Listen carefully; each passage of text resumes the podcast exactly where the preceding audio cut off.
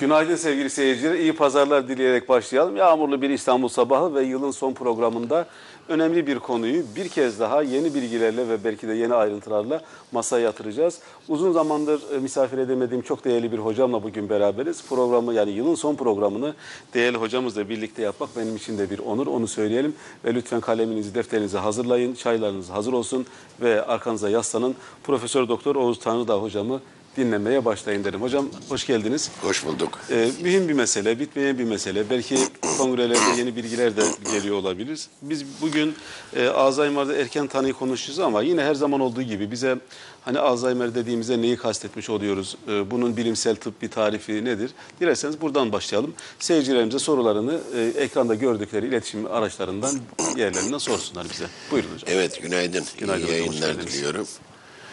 Ee, giderek artsa bile yani bu konudaki bilgilerimiz Evet. ve farkındalığımız daha çok alınması gereken mesafe var. Dolayısıyla 2019 yılında da e, bu konuya ilgi bence şey aktif tutulmalı ve sürekli üzerinden gidilmeli. Tamamlanmış bir konu değil. Evet. Ee, Alzheimer konusu hala birçok bilinmeyenleri olan bir konu. Nedir? Öncelikle bir beyin hastalığıdır.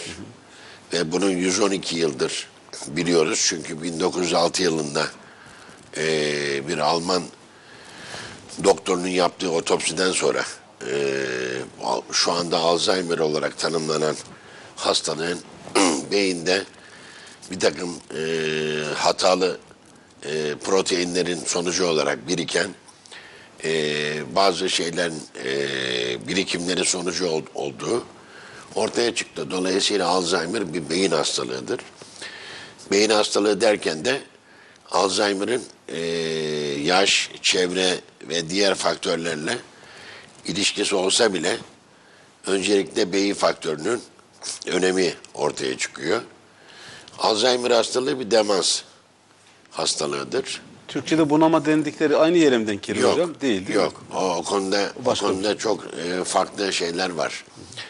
Algılamalar var. Bir kere de, e, insanlar e, demansı Alzheimer'dan ayırıyorlar. E, bunun ayrısı var, e, beraberliği var. Bunu aydınlığa kavuşturmak lazım. Alzheimer demanstan ayrı bir hastalık değil. bir demans hastalığı. Yani bunama yapan ve bunama yaptığı için etkileyen, etki yaratan bir hastalık. Dolayısıyla Alzheimer'ın kendisi bir demans. Ama tek demans Alzheimer değil, farklı demanslar var. Bunun içinde sınıflandırıyoruz demansları. Alzheimer unutkanlık demansı. Yani bütün demanslar unutkanlık üzerinden gitmek zorunda değil.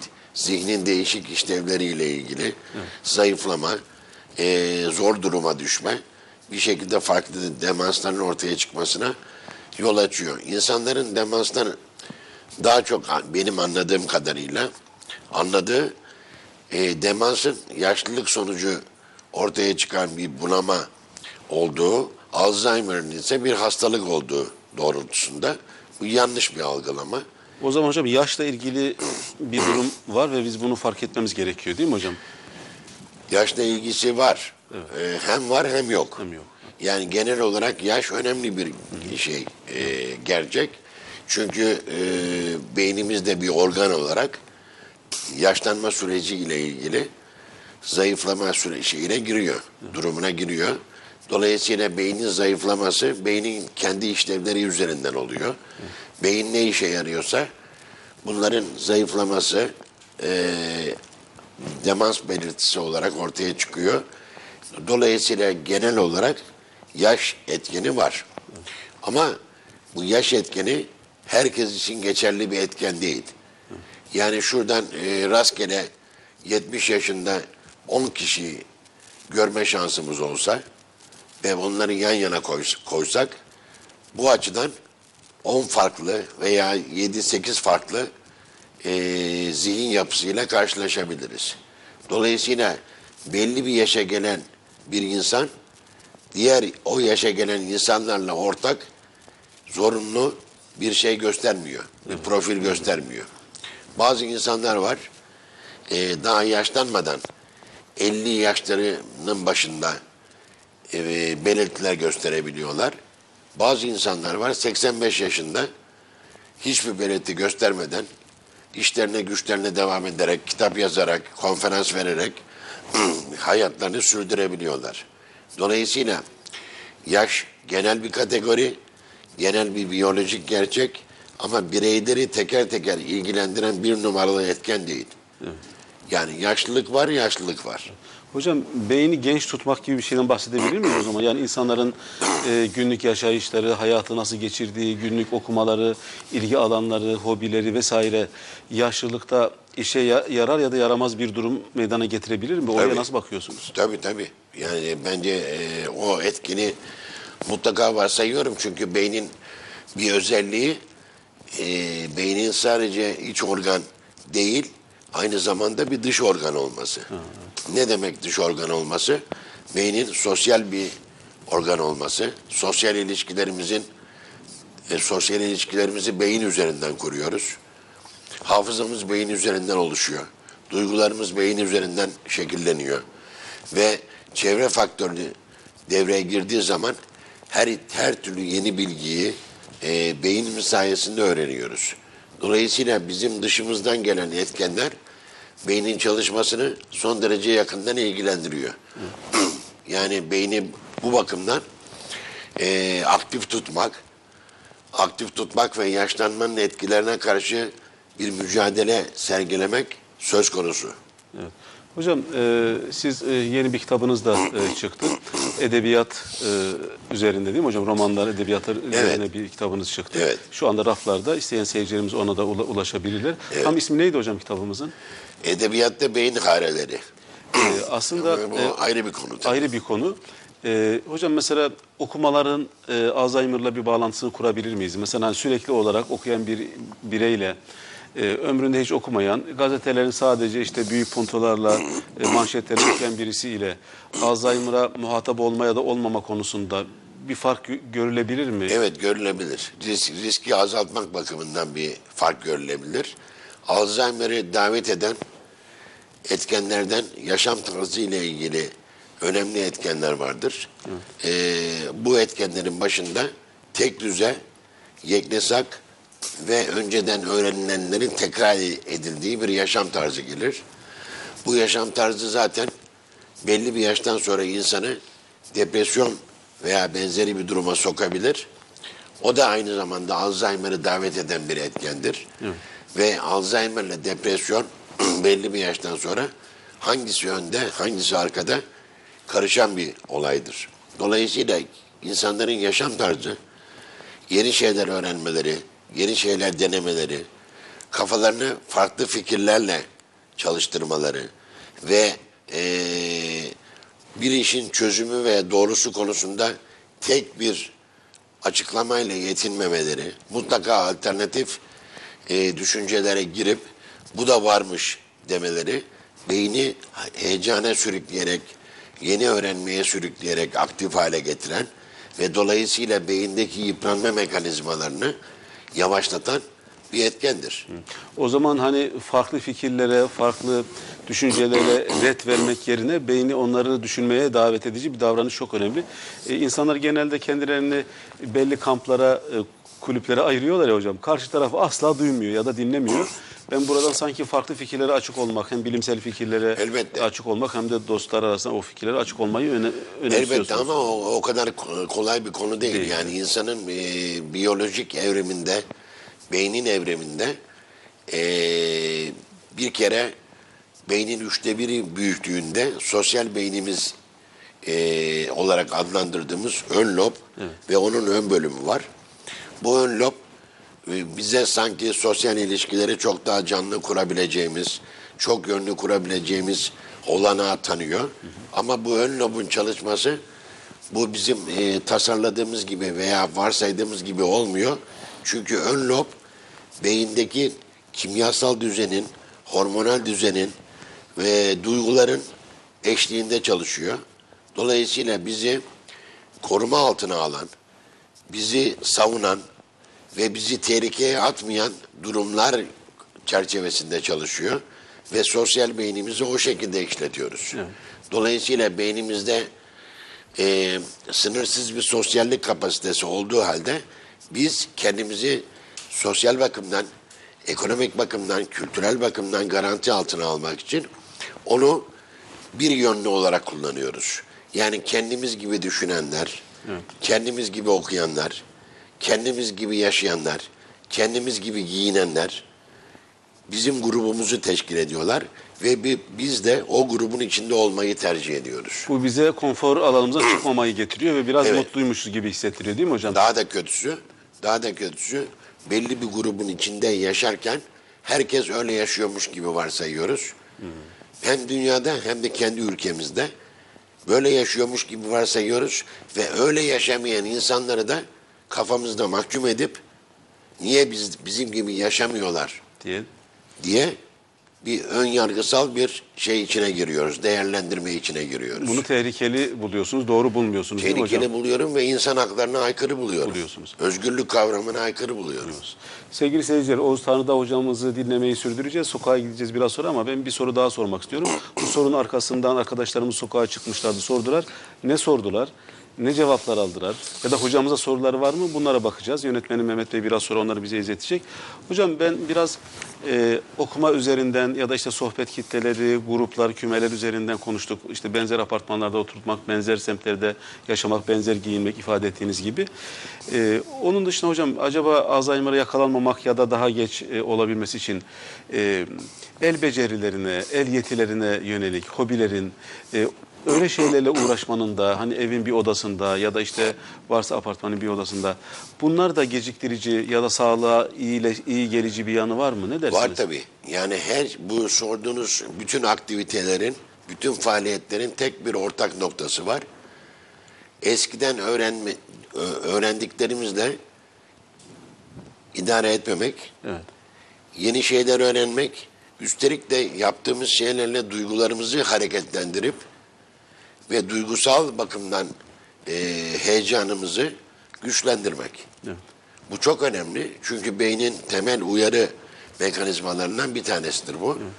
Dolayısıyla hobi olsun eee, veya para kazanmak amacıyla olsun farklı işlerle uğraşmak, bizde saklı olan, gizli olan kapasiteleri ortaya çıkartıp el becerimizle, zihin becerimizle, düşüncelerimizle fark yaratmaya uğraşmak beynin yaşlanmasını belki kesin olarak engellemiyor ama olabilir. önemli ölçüde onunla birlikte ileti, e, şey etkileşim içine girerek yavaşlatan bir etkendir. Hocam e, programı duyurduğumuzda sosyal mecralardan başlığımız Alzheimer'da erken tanı. Bir seyircimiz dedi ki yani erken tanı konulabilmesi için yani erken teşhisin hekim tarafından konulabilmesi için biz yaşlımızı ya da kendimizi e, hekime götürüyor olmamız lazım. Biz hangi belirtileri fark ettiğimizde ya da nasıl bir dikkatle izlediğimizde evet ben bunu Oğuz Hoca'ya götüreyim, bir nöroloji uzmanına götüreyim dememiz gerekir. Biraz bununla ilgili de yeteri bilgi yok. Medyada da çok çorba bilgiler var dediler Tabii hocam. tabii. Ne dersiniz? Tabii. Yani hangi Ben- belirtiler ben- bence isabetli bir şey söylemişler. Ee, yalnız şöyle bir şey var çıkış noktasında. Biz hastalık kavramını eksik biliyoruz. Genel anlamda. Evet. Tıp, tıp mensuplarının çoğu da bu şekilde düşünüyor. Biz bir şeye hastalık diyebilmemiz için öncelikle fiziksel belirtileri olması lazım. Ve fiziksel belirtilerin kendisini tekrar etmesi ya da ilerleme ilerleme içinde olması lazım. Ve normal düzenimizi bozması lazım. Değil mi? Yani belli bir hızla yürürken daha ufak adımlarla yürümeye başlıyoruz. Ellerimiz normalde her işi aynı beceriyle yaptığı halde titremeye başlıyor. Bu mesela normalde rastlanmayan ve giderek de art, arttığını varsayarsak bir Parkinson hastalığının belirtisi olarak ortaya çıkmış bir şeydir. Ama fiziksel bir belirtidir. Yani bunu görmeden önce bir tahminde bulunamıyoruz. Ve diyoruz ki eee, fiziksel bir belirti ortaya çıkmadan kafa, e, bilinçaltımızdan hastalık yoktur diyoruz. Oysa beynin içindeki gerçekleşen olayların e, zihinsel bir tarafı var. Yani beyin sadece matematik kurallara göre, biyolojik kurallara göre veya fiziksel kurallara göre çalışmıyor. bir hafızamız var. Bir dikkatimiz var. Bir karar verme, program yapma yeteneğimiz var. Bir planlama gücümüz var. Bütün bunlar zihnimizde gerçekleşen etkenler ve hiçbir fiziksel belirtiye dönüşmüyorlar. Bunlardaki zayıflamalar ancak erken tanı konusu olabilir ve çok önemli bir şeydir. Dolayısıyla Alzheimer'da erken tanı hiçbir şekilde fiziksel belirtilerle ilgili bir konu değildir. Ve nasıl başvuracağız? O zaman zihinsel Yetiler üzerinden.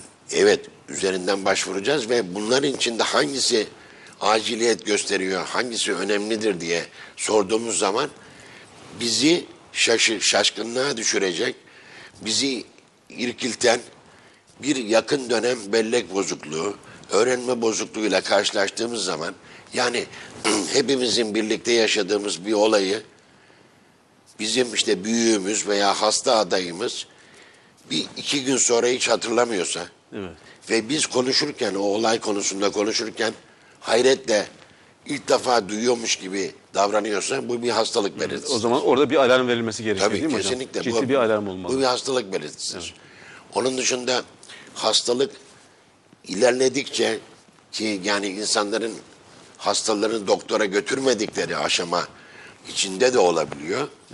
Örneğin hastamız eee, her zaman gittiği, ondan sonra bir işi görmek için gittiği bir mekanda karışıklığa giriyor. Hatta kaybolabiliyor. Yerleri karıştırıyor, neyin Evet. nerede olduğunu Evet. unutuyor gibi değil mi Evet, hocam? bu son derece önemli bir uy- uyarıcı belirtidir. Hatta ilerleme belirtisidir. Aile içindeki akrabalıkların, eee, rollerin konumunu karıştırabiliyor. Bu kimin oğlu, bu kimin kızı, bu bir akrabamız mıydı? Evet, evet. Özellikle de torunların ismini unutmak, torunların yaş sırasını unutmak. Bunlar hepsi uyarıcı belirtilerdir. Çok önemli. Hocam e, evde yerini unuttuğu olur mu? Ya da işte oturduğu yeri, işte yattığı yeri, tuvaleti Evet. yerini, banyo. Bunlar da kıymetli değil mi hocam? İlerleyince olur. İlerleyince olur. Yani başlangıçta olmayabilir. Hastalığın ilerleme belirtisidir. Mesela mutfakla tuvaleti karıştırmak veya işte ocakta şeyi yemeği unutmak. Bunlar ilerleme belirtileridir. Banyo yapmayı unutmak. Kendi başına banyo yaparken alakasız bir şey bir şeyler kullanmak. Bunlar başlangıç belirtisi değildir. İlerleme belirtisidir. So- e, soruların birinde hocam buzdolabına mesela cep telefonunu babam buzdolabına koyuyor falan gibi bir şey yazdı Çok seyircimiz. hastalığın çok ilerle, İlerlemiş bir safhası Tabii, değil mi tabii. hocam? Sevgili seyirciler Oğuz Tanrıdağ hocamız sorularımızı cevap verdir- vermeyi sürdürecek. Lütfen iletişim bilgilerimizden yazmaya devam edin. E, Danışma hattımız da hizmetinizde olacak. E, Danışma hattımızdan e, arayarak bilgi bıraktığınızda daha sonra size e, geri ulaşılacak. Şimdi sokağa bir bakalım. E, röportajımızda muhabirimiz Betül Yiğit sordu. Arkadaşımız kameramanımız Berrin Çiçek de görüntüledi. Sokak ne diyor? Hocamızla birlikte bir bakacağız. Ardından üzerine konuşacağız efendim. Alzheimer hastalığının ilk belirtisi unutkanlıktır. Peki Alzheimer hastalığından kurtulmak için erken tanı nasıl oluyor? Bilimden sağlığa ekibi olarak mikrofonumuzu vatandaşlarımıza uzattık ve bu konu hakkındaki görüşlerini aldık. Alzheimer hakkında neler biliyorsunuz? Rahmetli babam da vardı ondan bilirim. Çünkü evden çıktığımız köşeyi döndüğümün kayboldu babam. Yani basit olarak böyle unutkanlık hastalığı şeklinde tanımlayabilirim yani öyle bir, bir bilgim var. Yaşlanmayla ağırlıkla gelen ve unutkanlıkla bağlantılı bir hastalık. Ee, Alzheimer'dan vefat eden bir dedem olduğu için biraz bilgim var. Biraz unutkanlık hastalığı olduğunu biliyorum. Ya bir dönem hatta yani dedemi kaybettiğimiz oldu. Ee, bayağı bir, bir gün falan aramışlığımız var. Yani yaşın ilerlemesiyle beraber bir kısım hatıralarını unutma olarak biliyorum. Ee, unutkanlık olması lazım benim bildiğim kadarıyla. Yani 10 dakika 15 dakika öncesi hatırlayamama. Unutkanlık çok oluyor. Ee, geçmişi hatırlamama, geçmişteki hatıraları silme Yakın çevrenizde Alzheimer hastası olan kimse var mı? yok. Yani görmedim yani yakın çevremde yok öyle birine de rastlamadım yani. Çok yakınımda yok. Bir arkadaşımın dedesi Alzheimer hastası. Peki sizce Alzheimer hastalığının önlenmesi için neler yapılmalı? Önlenmesi için doktora gideceksin. Doktordan hiç şeyi kesmeyeceksin. Bir de başında birisi olacak aklı keser. Bunun ilacı var. Yani tahminen belki hafıza geliştirici şeyler yapılmalı daha yani başlangıçtayken öyle düşünüyorum. Ama sonrasında ya da olduktan sonra ne yapılır onu pek bilmiyorum. Bil- Bu konuda bilgim yok yani. Tıptan anlayan bir insan değilim yani bile- bildiğim bir konu değil. Yani daha çok böyle mesela adrese yönelik kişilere işte adresi üzerine takılı bir kolye olabilir. Buna benzer şey çalışmalar yapılabilir. Bu konuda pek bir bilgim yok. Valla pek bir bilgim yok ama duyduğum çevreden e, bulmaca çözmek, kelime oyunlarıyla meşgul olmak. Vallahi onu bilmiyorum. Bulmaca çözülebilir. Ya da yaptığı şeyleri not alabilir insan. Kelime oyunları veya e, hafızayı güçlendirecek pratikler yapılmalı önerimdir. Ama tabii ki bunu uzmanlar daha iyi bilir. Evet teşekkür ederiz. E, sokağa sordu arkadaşlarımız gittiler. Hocam biraz kafalar karışık gibi de görünüyor. Yok yok hayır. Değil mi? Şu kafalar karışık değil. Ben her zaman çok etkileniyorum. Hayretle izliyorum. Ee, sokak dedik dediğimiz zaman bilinçaltı olarak o sokaktan bir şeyleri kastediyoruz ama artık doğru değil onlar. Yani şurada sokak röportajında söylenenlerin hepsi doğru. Doğru mu hocam? Tabii. Bulmaca meselesine mesela. Sadece bulmaca meselesi değil. Yani farkındalığın her tür vatandaş için bir düzey yükselttiğini, farkındalığın arttığını görüyoruz ki bu Memnuniyet eskiden hiçbir şekilde karşılaşılan bir şey değildi. Alzheimer e, hastalığı konusunda yani sokaktaki insanların yüksek bir farkındalığı var. Bir kere yanlış bir şey söyleyen bir şey yok. Yani bu Alzheimer hastalığını Parkinson'la karıştıran yok. Epilepsiyle karıştıran yok. Alzheimer hastalığının ne olduğunu söylüyorlar. Daha ne söylesinler yani. Bir kere ailelerindeki örneklerden etkilenmiş durumdalar. Bu çok önemli bir kaynak. Yani aile sadece yaşlılığa vermiyor ve babamda Alzheimer vardı diyen e, kişi aynı zamanda doktora gideceğiz ve bunun ilacı var diyor. Ondan sonra diğer etkenleri sıralıyorlar. Yani bundan daha iyi bir sokak farkındalığı olmaz yani. Harika. Mutlu ol- oldunuz. Ben de bundan mutlu Tabii oldum. ki. Hocam e, erken tanı ne kazandırır? Esas meselemiz bu ve hani bu e, biraz da tedavi kısmı üzerinden isterseniz e, yü- yürüyelim. Günlük, yaş- günlük yaşam aktivitelerinden bahsettiniz, zihinsel hareketlilikten, aktivitelerden bahsettiniz. Alzheimer'da konuşmada bozuklukları ya da sorunları, e, takılmaları yaşanır mı? Belki Evet. ona temas Evet. edebiliriz biraz ama erken tanı ne kazandırır temel olarak hocam? yani Niye çok- gelsinler? Bir kere çok kafaların esas karışık olduğu ve hakikaten sorulması gereken soru, anlaşılması gereken cevabı anlaşılması gereken soru bu. Alzheimer hastalığında erken tanı ne kazandırır? Tek bir cevabı var. Çok şeyler kazandırır. Çok şeyler kazandırır. Bir kere ben genel olarak teorik açıdan değil, belki de binleri bulan hastalarımdan dolayı, izlediğim hastalardan dolayı buna net bir cevap verebilirim. Alzheimer hastalığı ne kadar erken tanınırsa, Alzheimer hastalığında ne kadar erken tanı konursa, hastanın yaşam kalitesi ve hastalığa geçiş süreti, süreci o kadar geciktirilir. Yani benim hastalarımdan kaynaklanan düşünce budur. Ne kadar erken tanınırsa, hatta benim yaklaşımım içinde Alzheimer'la ilgili ilaçları koruyucu bir mantıkla vermek de söz konusudur. Yani il- Alzheimer hastalığı tanısı koymadan beyinde hafızayla ilgili, dikkatle ilgili, motivasyonla ilgili, duygularla ilgili ilaçlar koruyucu olarak alınabilir. Ama bu doktor sorumluluğundadır ve tercih konusudur ister istemez. Ama erken tanı konusuna gelirsek, erken tanı her şeyden önce aile bireylerinin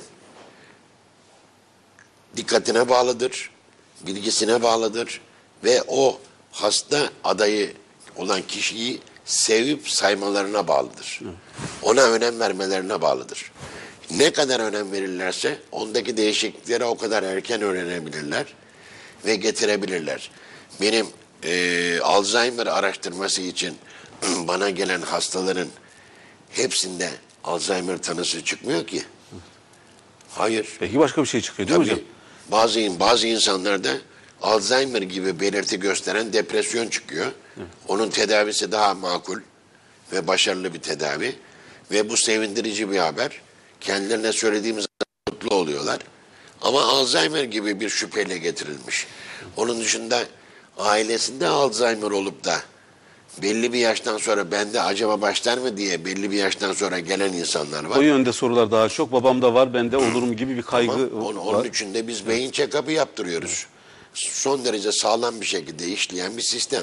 Hocam e, daha evvel e, nöropsikolojik check-up gibi bir kavram kullandınız galiba. Bir seyircimizin öyle bir hatırlatması olmuştu. Evet. E, Erken tanı konulurken bir taramadan mı geçiriyor Taramadan Oğuzhan Hoca? geçiriyoruz. Ne yapılıyor? Nöropsikolojik check-up ya da beyin check-up'ı Yani bu nedir? sadece Alzheimer tanısı için değil. Yaşı 60 ve daha sonraki daha sonraki insanlar için e, beyin sağlığını anlamak için yapılması gerekli olan bir şey. Nasıl e, kanlarımızı aldırıyoruz? Kalp check-up'ına giriyoruz, böbrek check-up'ına giriyoruz. Aynı mantık. Aynı mantık. Ve yani bu tanıma bir beynin yapısı açısından yapılıyor. Bunun da şeyi cevabı bir MR.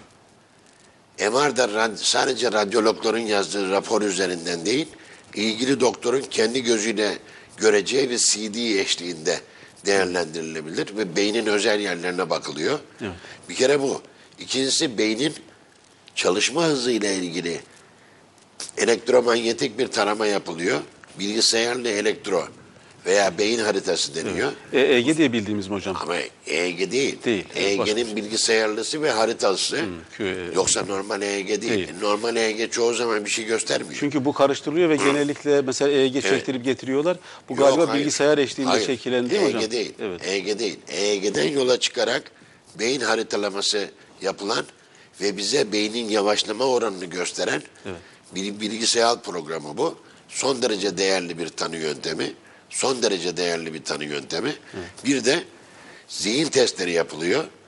Eşliğinde depresyon var mı yok mu bir sorgulama yapılıyor. Bu dört tanesiyle cevabın bulunmadığı hiçbir hasta yok. Harika. Veya kişi yok. Ve bunların içinden hangi gruplar çıkıyor? Alzheimer'ın erken başlangıcı çıkıyor. Tabii daha önce doktora gidip tanı almış olanlarda ilerleme derecesi ortaya çıkıyor.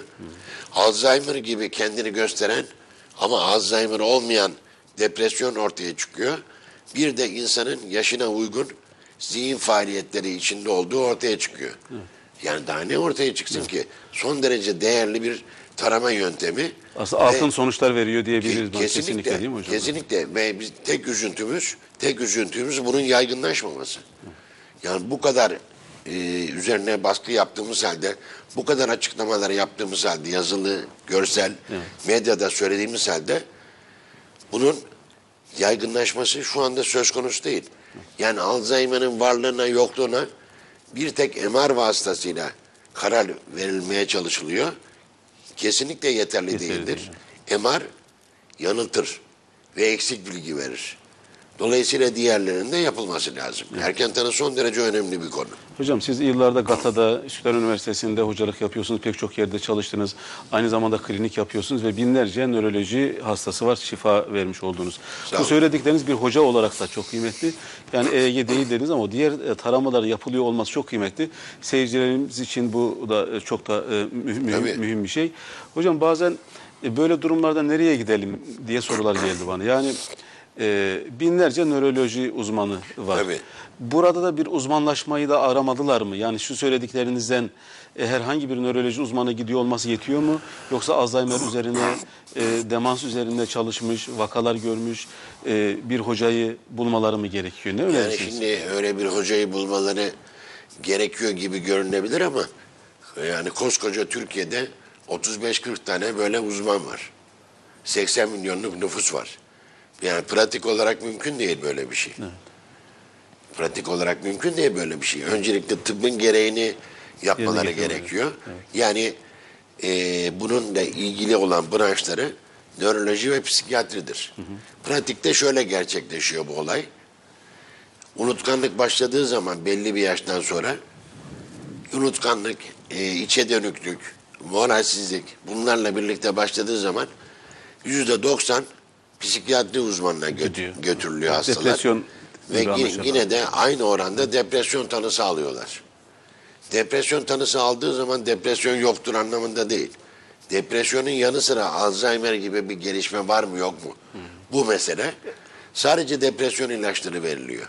Bu işte hastalığın ilerlemesine yol açabilir. Öte yandan yine unutkanlık veya fiziksel bir yavaşlama nedeniyle nöroloji uzmanına götürülüyor. Nöroloji uzmanı artık nöroloji uzmanına göre değişiyor ortaya çıkan sonuçlar. Yani tanıyı koyup tedaviye başlayan birçok nöroloji uzmanı olduğu gibi bu belirtiler senin yaşına göre normaldir. Sende bir şey yok diyen nöroloji uzmanları da var. Dolayısıyla yani pratikte gidilmesi gereken doktorlar nörolo- nörologlar ve psikiyatristler. Ve bazen psikiyatri ve nöroloji uzmanları da bizlere yön, e, yönlendirebiliyorlar Yönlendiriyorlar, hastaları. Ama her hastanın bu konuda özel deneyimi olan, özel bilgileri ve tecrübesi olan bir uzman bulması şu an için mümkün değil yani. Hocam son 5 dakikamızdayız. E, Aslında kısmen tedavi bölümüne de temas ettiğiniz oldu ama bu başlık üzerinden konuşacak olursak tedavisi ya da tedavi seçenekleri. E, Alzheimer'da, Alzheimer'den tedavi seçenekleri neler? Bir kez daha onları hocam tadat ederseniz sevinirim. Hani erken tanı önemli, iyi doğru doktora gitmesi önemli, şu tetkikler. E, seyircilerimiz şu anda can kulağıyla dinliyorlar ve tedavisi nasıl, sonuçlanması nasıl, ne yapılabilir, nerede ümitsizliğe düşerler ve o zaman ne yapmalı? Bunları lütfederek, lütfederseniz öyle tabii, kapatalım te- hocam. Tedaviyle ilgili de yani konuştuğumuz konuya göre bir mantık geliştirmemiz lazım. Diyelim ki hastamız sarı nöbeti geçiriyor. Epilepsi ve bunun tedavisi epilepsi ilacıdır. Evet. Başka da bir il- ilaç yoktur. Dünyanın her yerinde de standart olarak tedavi budur. Diyelim ki beynin, sinir sisteminin iltihabi bir hastalığıyla karşı karşıyayız. Bunun gereği işte virüslere karşı, bakterilere karşı ilaçlar vermek ve hastayı tedavi etmektir. Ama şu anda biz zihinle ilgili bir zayıflamadan bahsediyoruz ve içinden de hastalık çıkma ihtimali var. Herhangi bir fiziksel belirti yok. Herhangi bir bizi uyaran belirti yok. O zaman tedavi konusuna çok yönlü olarak bakmalıyız. Bir kere bu konuda yavaşlatıcı, kontrol altına alıcı ilaçlar var mı? Var. 25 senedir var. Gerçi bu konuda hızlı bir dönüşüm, değişim yok bu ilaçların çünkü konu zor. Ama mevcut ilaçlar üzerinde Alzheimer hastalığının tedavisinde kullanılır yazan ilaçlar tanı konduktan sonra kesinlikle kullanılmalı. Burada hiçbir şekilde şey yapılmamalı. Kaç- kaçınmayı doğru Tab- bulmuyoruz Hayır, asla, evet. hayır taviz verilmemeli. Unutmayalım ki tedavi her şeyin yeni yeni e, eskiye döndürülmesi ve her şeyin her problemin halledilmesi filan değildir. Tedavi ilerleme gösteren bir hastalığın engellenmesi, kontrol altına alınması anlamına da gelebilir. Dolayısıyla bu ilaçlar son derece faydalı ve yararlıdır. Onun dışında zihinle ilgili, dış dünya ile ilgili olduğu için herkesin aileden başlamak üzere eee, sosyal yaşantısını, hobilerini, meraklarını gözden geçirmesi lazım kendine göre. Gözden geçiriyor olması lazım. Ve eğer mümkünse insanlar erken emekli olmaması lazım. Erken emeklilik depresyonu da Alzheimer hastalığının da ileride gelişebilecek hastalıkları davet eden Öne çeken bir, bir şey. davetiyedir. Davetiyedir. Bir davetiyedir. İnsanların erken erken emekli olması her şeyden önce beyin sağlıkları açısından e, mahsuludur. Onu da bir şekilde Söylemiş. verelim. Okuma, yeni öğrenme, mümkün olduğu kadar iş, iş işte meşguliyet, çalışma, ondan sonra moral motivasyonu yüksek tutma, sahip olduğumuz değerler, değerlere şükretme, yenilerini o açıdan isteme, bütün bunlar beyni kalkındıran şeylerdir. Harika. Bunları ortaya koyduğumuz zaman ilacı da yanına koyarsak eksiksiz bir yaklaşım göstermiş oluyoruz. Evet. Beyni kalkındıran, hocam çok çok hoşuma gitti. Manşet sanki burada. Beyni kalkındıran maddeler var, ögeler var. Bunlar üzerinde düşünmemiz gerekiyor. Bunlar bizim kültürümüze de aslında bağlantılı bir şey değil mi hocam? Yani sormak, bilmek. Hocam son olarak mesela e, si- sinemalar var, filmler var. Evet. Yani internet üzerinden de seyredebiliyoruz. İşte şu anda işte e, oynayanlar da. Oralara gitmelerini de önerir misiniz? Bir, bir yararı var mıdır bunun? Ne gibi? Yani bir- bir sinemaya gitmeleri, film seyretmeleri, yani o da beyne yeni bilgiler yükleme Elbette canım. anlamında yani ne dersiniz? Tiyatro, Tiyatro, evet. Ondan sonra sadece sinema değil, tiyatro Musiki. ve e, evden yeteri kadar izleyemediğimiz şeyler. Evet. Yani müzeler, Müzeler. sergiler, kitap fuarları, bütün bunlar Evet. uyarıcı, işlev gören, ondan sonra beyni kalkındıran etkenlerdir. Moralleri düzelten etkenlerdir yani. Evet harika. Hocam çok teşekkür ederim. Yılın son programında birlikte olduk. Ee, çok kıymetli şeyler söylendi. Bütününü bir kez daha seyretsinler. Lütfen yazın, e, yazmaya devam edin. Benim sorularıma uygun olanları hocamıza sormadım ama danışma hattından da ulaşabilirsiniz. Yılın son programında nöroloji uzmanı Üsküdar Üniversitesi NP Beyin Hastanesi'nden e, Profesör Doktor Oğuz Tanrıdağ hocamla birlikteydik. Yeni bir kitabı çıktı 18'de 2018'de. Onda hayırlı olsun diye bir kez Sağ daha söylemek isterim. Ben de süratle e, ok- okuyacağım ve sosyal mecralardan e, yorumlarımda görmüş olursunuz muhakkak. Haftaya kış depresyonu ve tedavilerini konuşacağız. İyi bir yeni yıl dileyelim değil mi hocam? Yani Tabii. hastalıktan uzak, sağlıklı, mutlu. Tabii ki mutlu ve sağlıklı yeni yıllar diliyoruz. Ve 2019 yılında da Alzheimer'in erken tanısı konusunun çok daha yaygın bir farkındalık konusu olmasını temenni ediyoruz. Temenni ediyoruz. Bu temennilerle kapatıyoruz efendim. Hepinize iyi bir pazar dileyelim. Hoşça kalın. Hocamıza da sizin adınıza bir kez daha teşekkür ediyoruz efendim. Hoşça kalın. Sağ olunuz.